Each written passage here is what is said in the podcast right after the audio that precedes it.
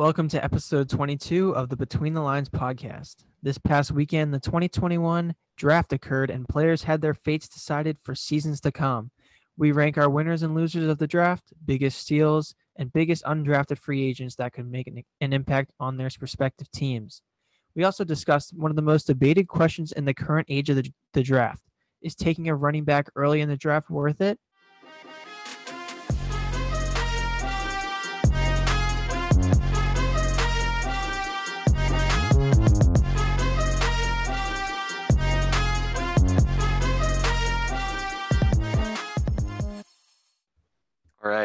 Uh, let's get into it. So for our first section of the day, we're ranking the three winners and the three biggest losers of the NFL draft. So we'll we'll start with our three winners. Let's start with three with Liam. Um, I don't really have them in a particular order, but at three, I have the Vikings. So, uh, the Vikings got possibly the second best lineman in the draft with Virginia Tech's Christian Darrisaw at 23. Um, they also possibly found their replacement for Kirk Cousins with uh, Texas A&M's quarterback Kellen Mond in the third round. Um, all around, they had a very solid draft. They filled some holes of need, and with a uncertain future in the NFC North, this draft class could help propel them to the number one spot in the NFC North. Yeah, I also had uh, Minnesota Vikings here at three. Like like Liam said, um, they took Christian Darrisaw, which was a very great, great pick and a great value pick for them. They got Kellen Kellen Mond that might proceed. Um, Kirk Cousins. They also got Chazz Surratt, Wyatt Davis, and Patrick Jones, which were also great picks. I love Wyatt Davis. I think he should have went higher. Um, I think this was all in all a very successful draft for Minnesota. You know, I'm gonna go another NFC North team, which isn't the Bears. Uh, I like I like the Detroit Lions draft here for a couple reasons. Um, they really put together an on-brand draft. You know, building through the trenches. This is a I'm going to beat your kneecaps type of draft. And uh, Dan that, Campbell. Dan Campbell, of course. And so, player-wise, uh, Sewell falling to them was just lucky. Uh, and it's just uh, it's a great addition for them. I think McNeill is a great interior defensive lineman. Uh, Barnes, the linebacker they drafted late, athletic, good hitter. Uh, and I mean, they just they put together an on-brand Dan Campbell type draft. So that's why I like them. Um, my number two winner of the draft is actually Alec, your team, the Chicago Bears. Um, while they did trade up, and I do think they gave up a little bit too much, they did get their possible franchise quarterback in Justin Fields after the uh, Mitchell Trubisky experiment didn't go as well as they planned. Um, in the second round, I also thought they got a steal when they selected um, tackle Teven Jenkins out of Oklahoma State. Jenkins is probably the best right tackle in this class. Unbelievable pass blocker, great length, and he has the possibility to be a Trent Williams type staple on the Bears O line. That doesn't even mention they had pretty as similar to the Vikings, a very good uh, day two and three draft. Yeah, I, I really I also had the Bears here, um, with on my number two slot. I think this was a phenomenal. I actually disagree with him. I think the trade up was phenomenal. I love Justin Fields at 11. Uh, I can't believe he fell down that far. Um, but I think I think behind Zach Wilson and Trevor Lawrence, he was the best quarterback. So I think that Chicago got their new franchise quarterback. Um, I also really love Teven Jenkins. I think he has the potential to be a several time All Pro uh, right tackle, and they they addressed all their needs and they they did they did what they had to to get to surround um, Fields. Yeah, you'll you'll hear about the Bears from me later, but at, at two I've got the Jets. Uh, absolute great great draft. Uh, really, you could tell from early on their emphasis was on offense. Uh, Zach Wilson, love Zach Wilson, uh, great quarterback. Um, really, the, a no-brainer pick for them. But uh, I liked Alijah Vera-Tucker there, uh, great, powerful guard.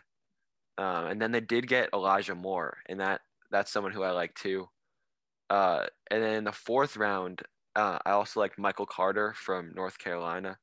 Was, it was just a huge like infusion of talent on offense. So that's what they needed. So that's why that's why I've got them at two. Um, at not at my number one spot, I have another North team. This time in the AFC, I have the Cleveland Browns. Um, I feel like they really hit the nail on the head with every single one of their selections. They filled holes in the cornerback spot with drafting Greg Newsome out of Northwestern.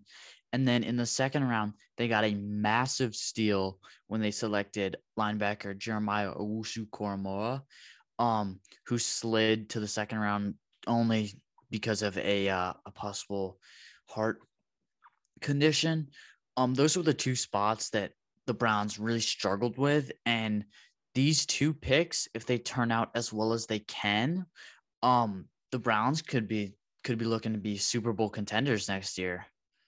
Yeah, I agree. Before I give my number one, I really thought, I really thought JOK was a first rounder, uh, and I thought the Browns were going to take them round one. So when they fell to round two, when he fell to round two to them, that was just phenomenal, and it was luck in my opinion. But obviously at number one, I got the Jets. Um, Joe Douglas, just phenomenal d- job drafting this year. He he did what he didn't do to Sam Darnold, and he surrounded Zach Wilson with all this amazing offensive talent.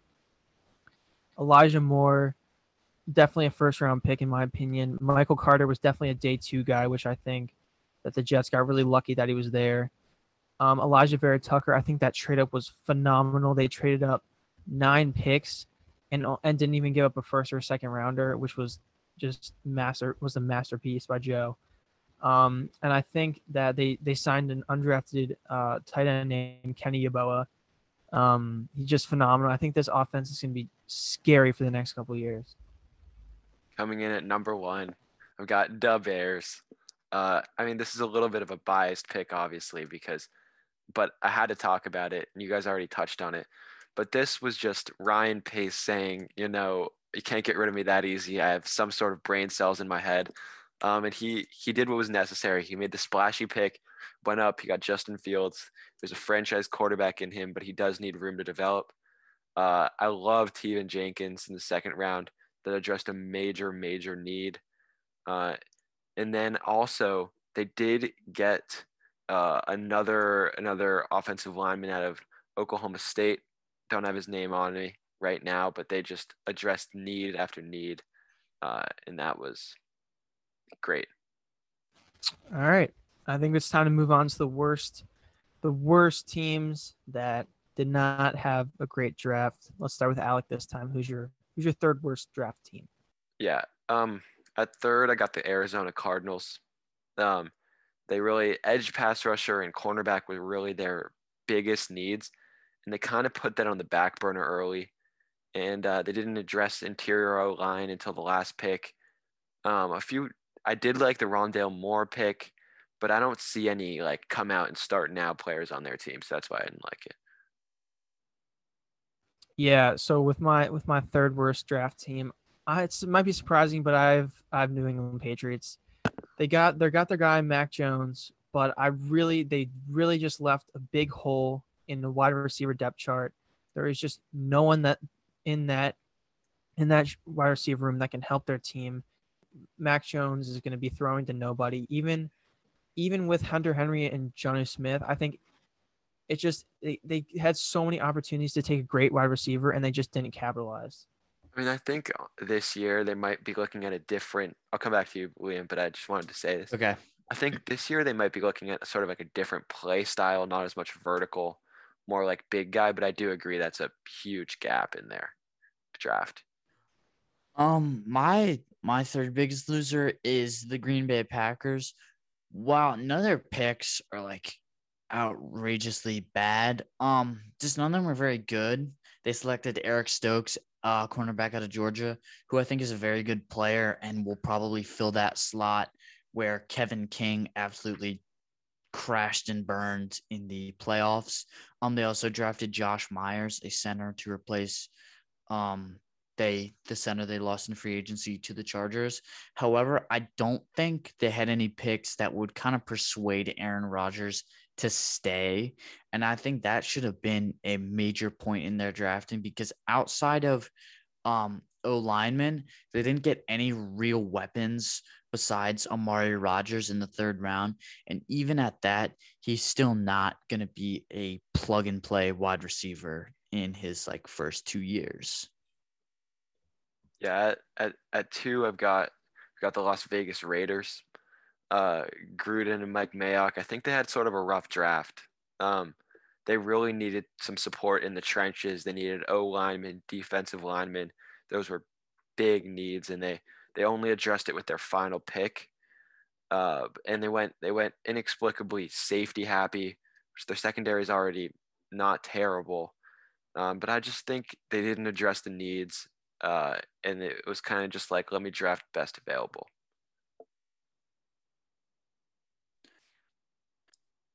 Mike, what do you got there? Yeah, my bad. Uh, I had two. I had the Steelers. Um, I really didn't. I wasn't a big fan of their draft. They got Najee Harris and tight end Pat Fairmouth. Fairmouth. I probably butchered that. I just feel like those, while those were good picks, like good players, I just feel like they don't fit on the Steelers team. I think there was a big need for offensive line um, with the first two picks, and I don't think that Najee Harris or Pat or Pat F, we're gonna call him that, but I don't think I don't think they're gonna make much of an impact uh, that an O lineman would have. Honestly, that's a good point. Um, I kind of forgot about the Steelers.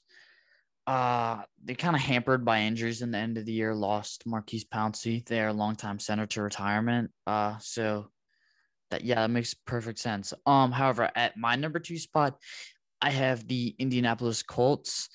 Uh, first two rounds, they selected pass rushers in Kwity Paye and Dayo Odeyingbo. Sorry, I, I butchered that. Um, and like while they're not that bad picks, it doesn't address their issues in parts of the secondary and especially in the tackle spot on the offensive line with the retirement of their longtime starter, Anthony Castonzo. Um, so while like I'm kind of nitpicking here, there definitely were other positions of greater need that they should have drafted. Yeah, uh, let me just add on to that. Another draft I just didn't like is the uh, New Orleans Saints. And obviously, after a quiet free agency, right, you're looking to rebuild through the draft because it's it's cheaper than going out and making a splash in free agency. But I feel like they kind of left empty-handed here without like a surefire impact starter. Uh, they had they got Payton Turner with their first pick in this draft, which yes, I do feel as he he's big, he's strong, he's going to make an impact. But I mean, they didn't address a QB until Ian Book, uh, and I, I don't think Jameis is going to be like they need somebody to bring in and compete with Jameis. So I think they uh, they kind of they kind of left empty-handed.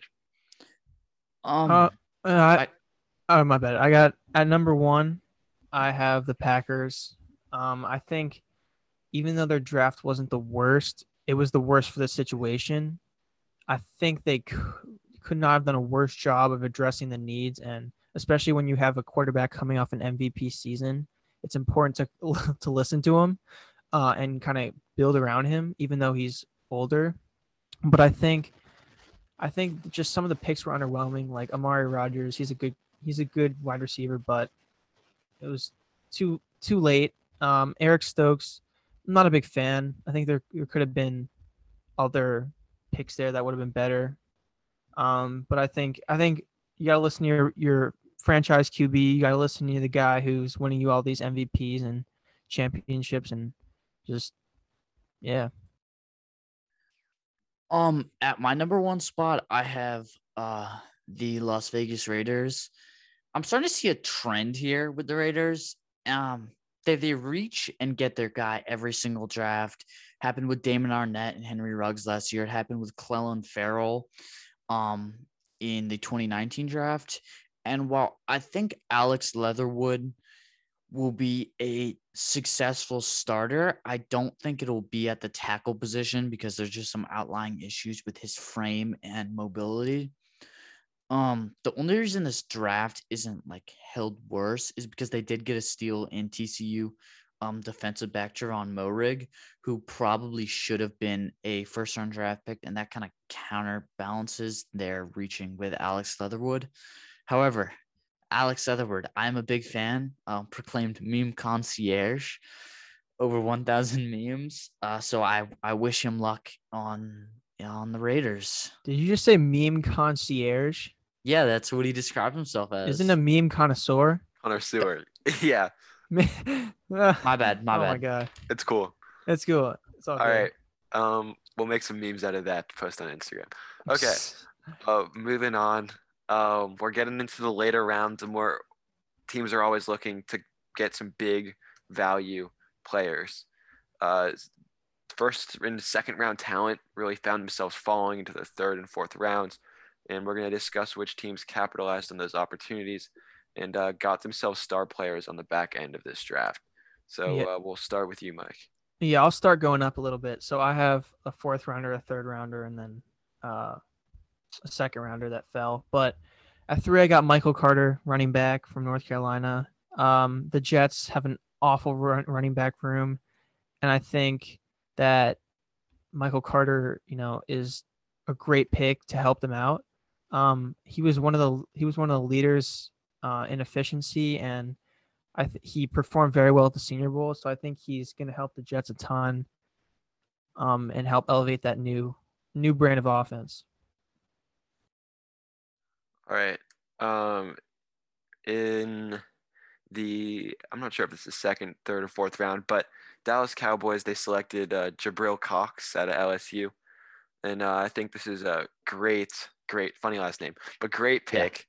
Uh, he recorded an 85.2 coverage grade according to PFF, uh, depending on how high on PFF you are. Uh, he then he transferred to LSU for the 2020 season, and he became the third highest graded off-ball linebacker in coverage.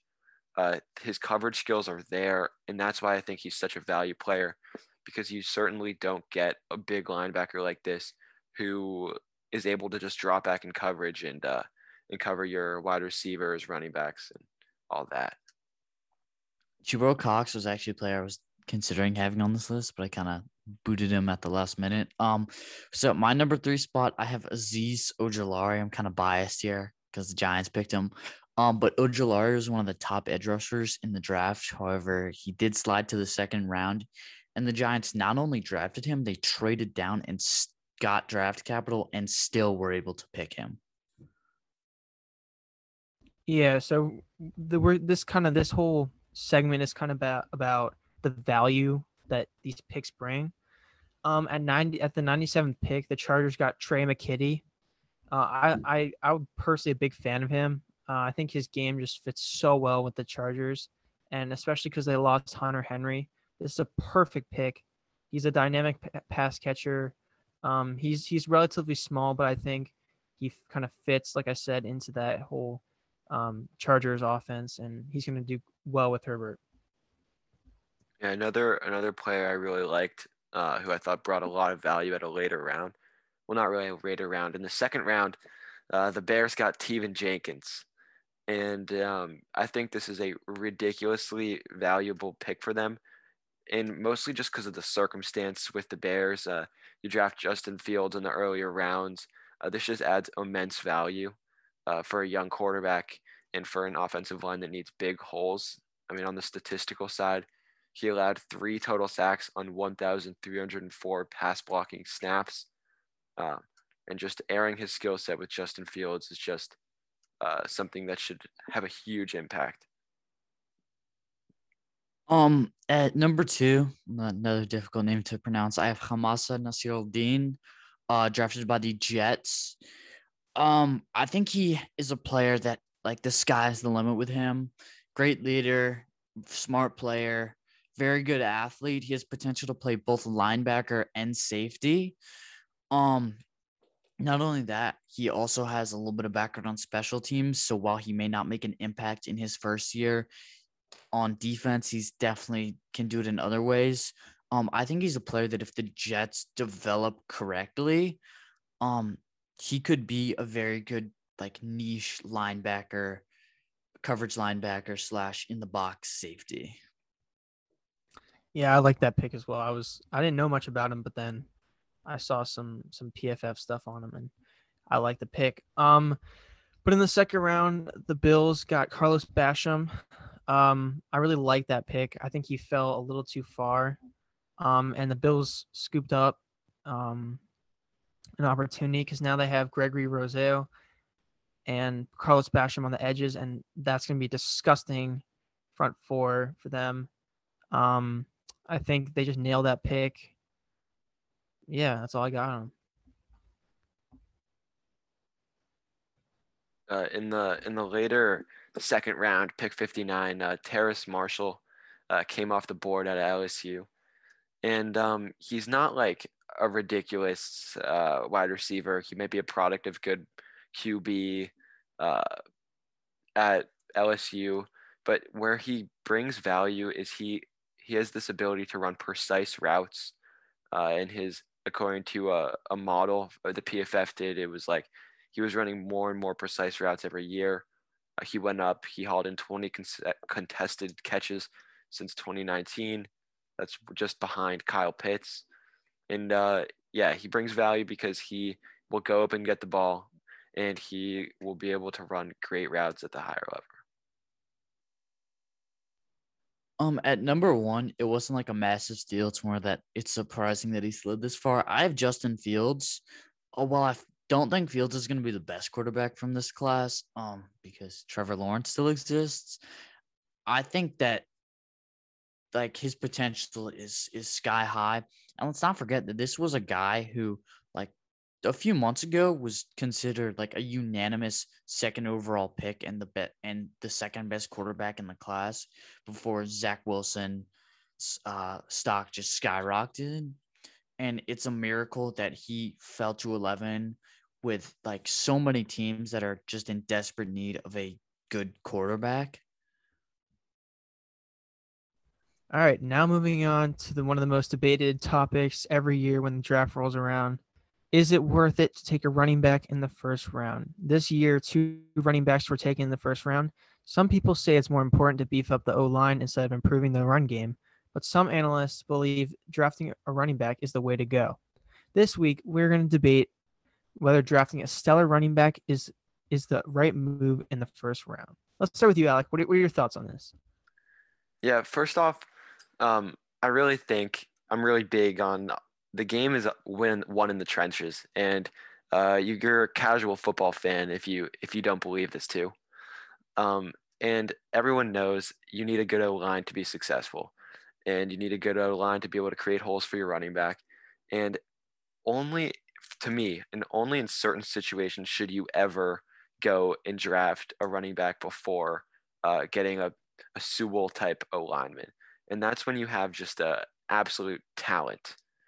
Um, and but those talents don't come off very often. So I, I think it's more important to just go and get the O line.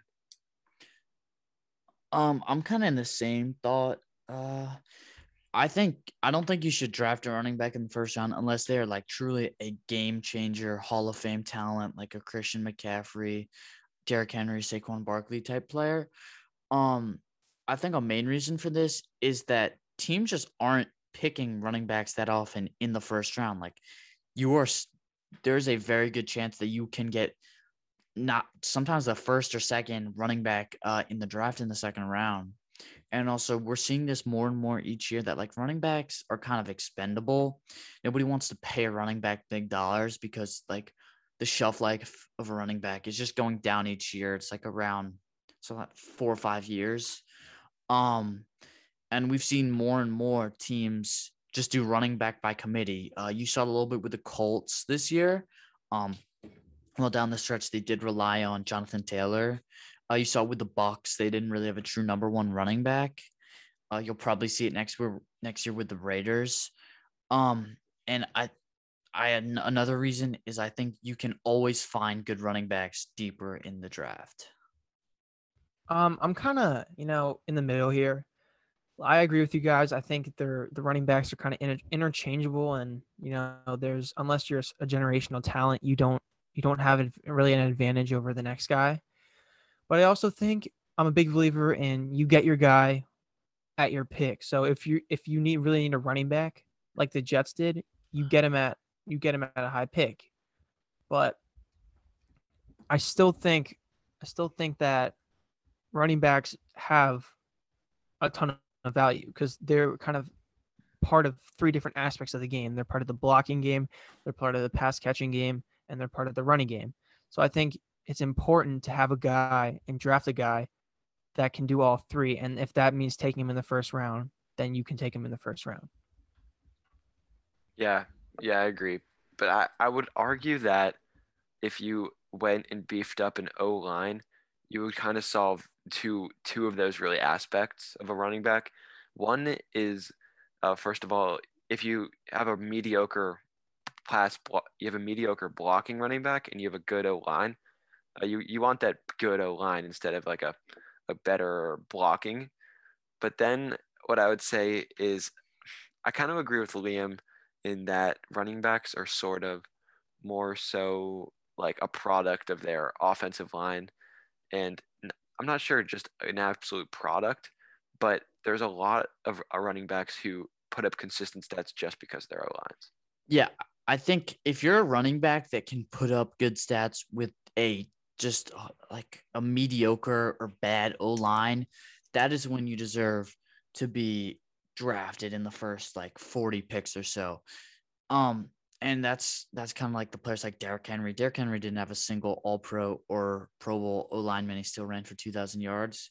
And then there's the opposite, where there's Ezekiel Elliott and the DeMarco Murrays, who were just running behind a stacked Cowboys offensive line and putting up good stats. And once they either changed teams or that O line kind of depleted, uh, they their like stats just got worse exponentially. Well, I think if you're talking about having a good O line, there's multiple examples of of O lines that, you know, still don't have offenses with great running backs. Like I don't think the Chiefs use their offensive line to improve their run game. I think they used it to protect Patrick Mahomes and give him more time in the pocket. Um, like Liam said, the Titans didn't have a great offensive line, and Derrick Henry still set rushing records and led the re- league in rushing. Um, so I think the offensive line is more, you know, what what you want to use it for because you you want to use it for the passing game, you want to use it for a running game. But I think, like Liam said, you know, running backs can still survive in in bad offensive lines, and it, it's not a, it's not an end all be all. Yeah, I think the Chiefs are more of like a, a fluke in that situation because um, with Patrick Mahomes, I mean, obviously, you're gonna you're gonna want to pass the ball.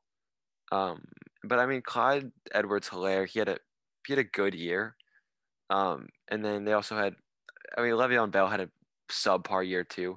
But when they needed to run, they they could move the ball on the ground too. I think you a good example of that is from the championship or the Super Bowl uh, with Damien Williams.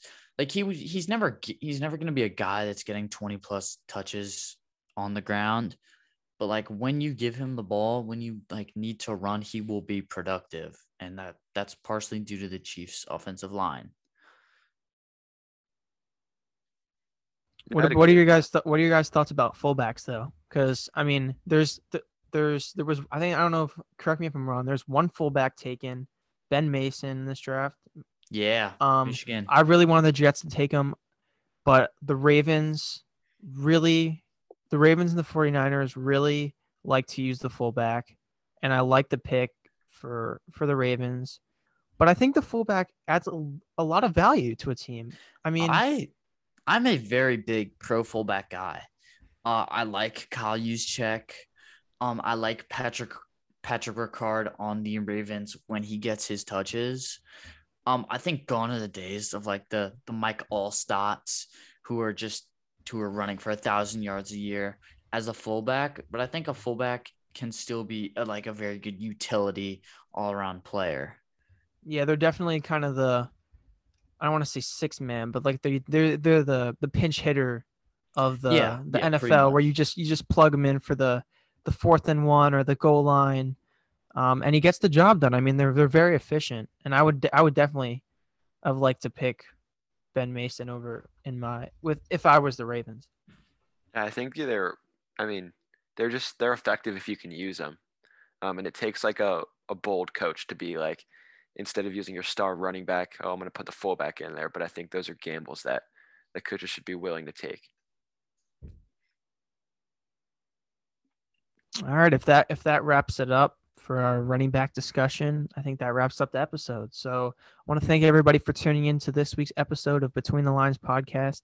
Next week, we are continuing our series defining the decades and discussing the 70s and all the greatest sports moments from that era. Thanks for tuning in.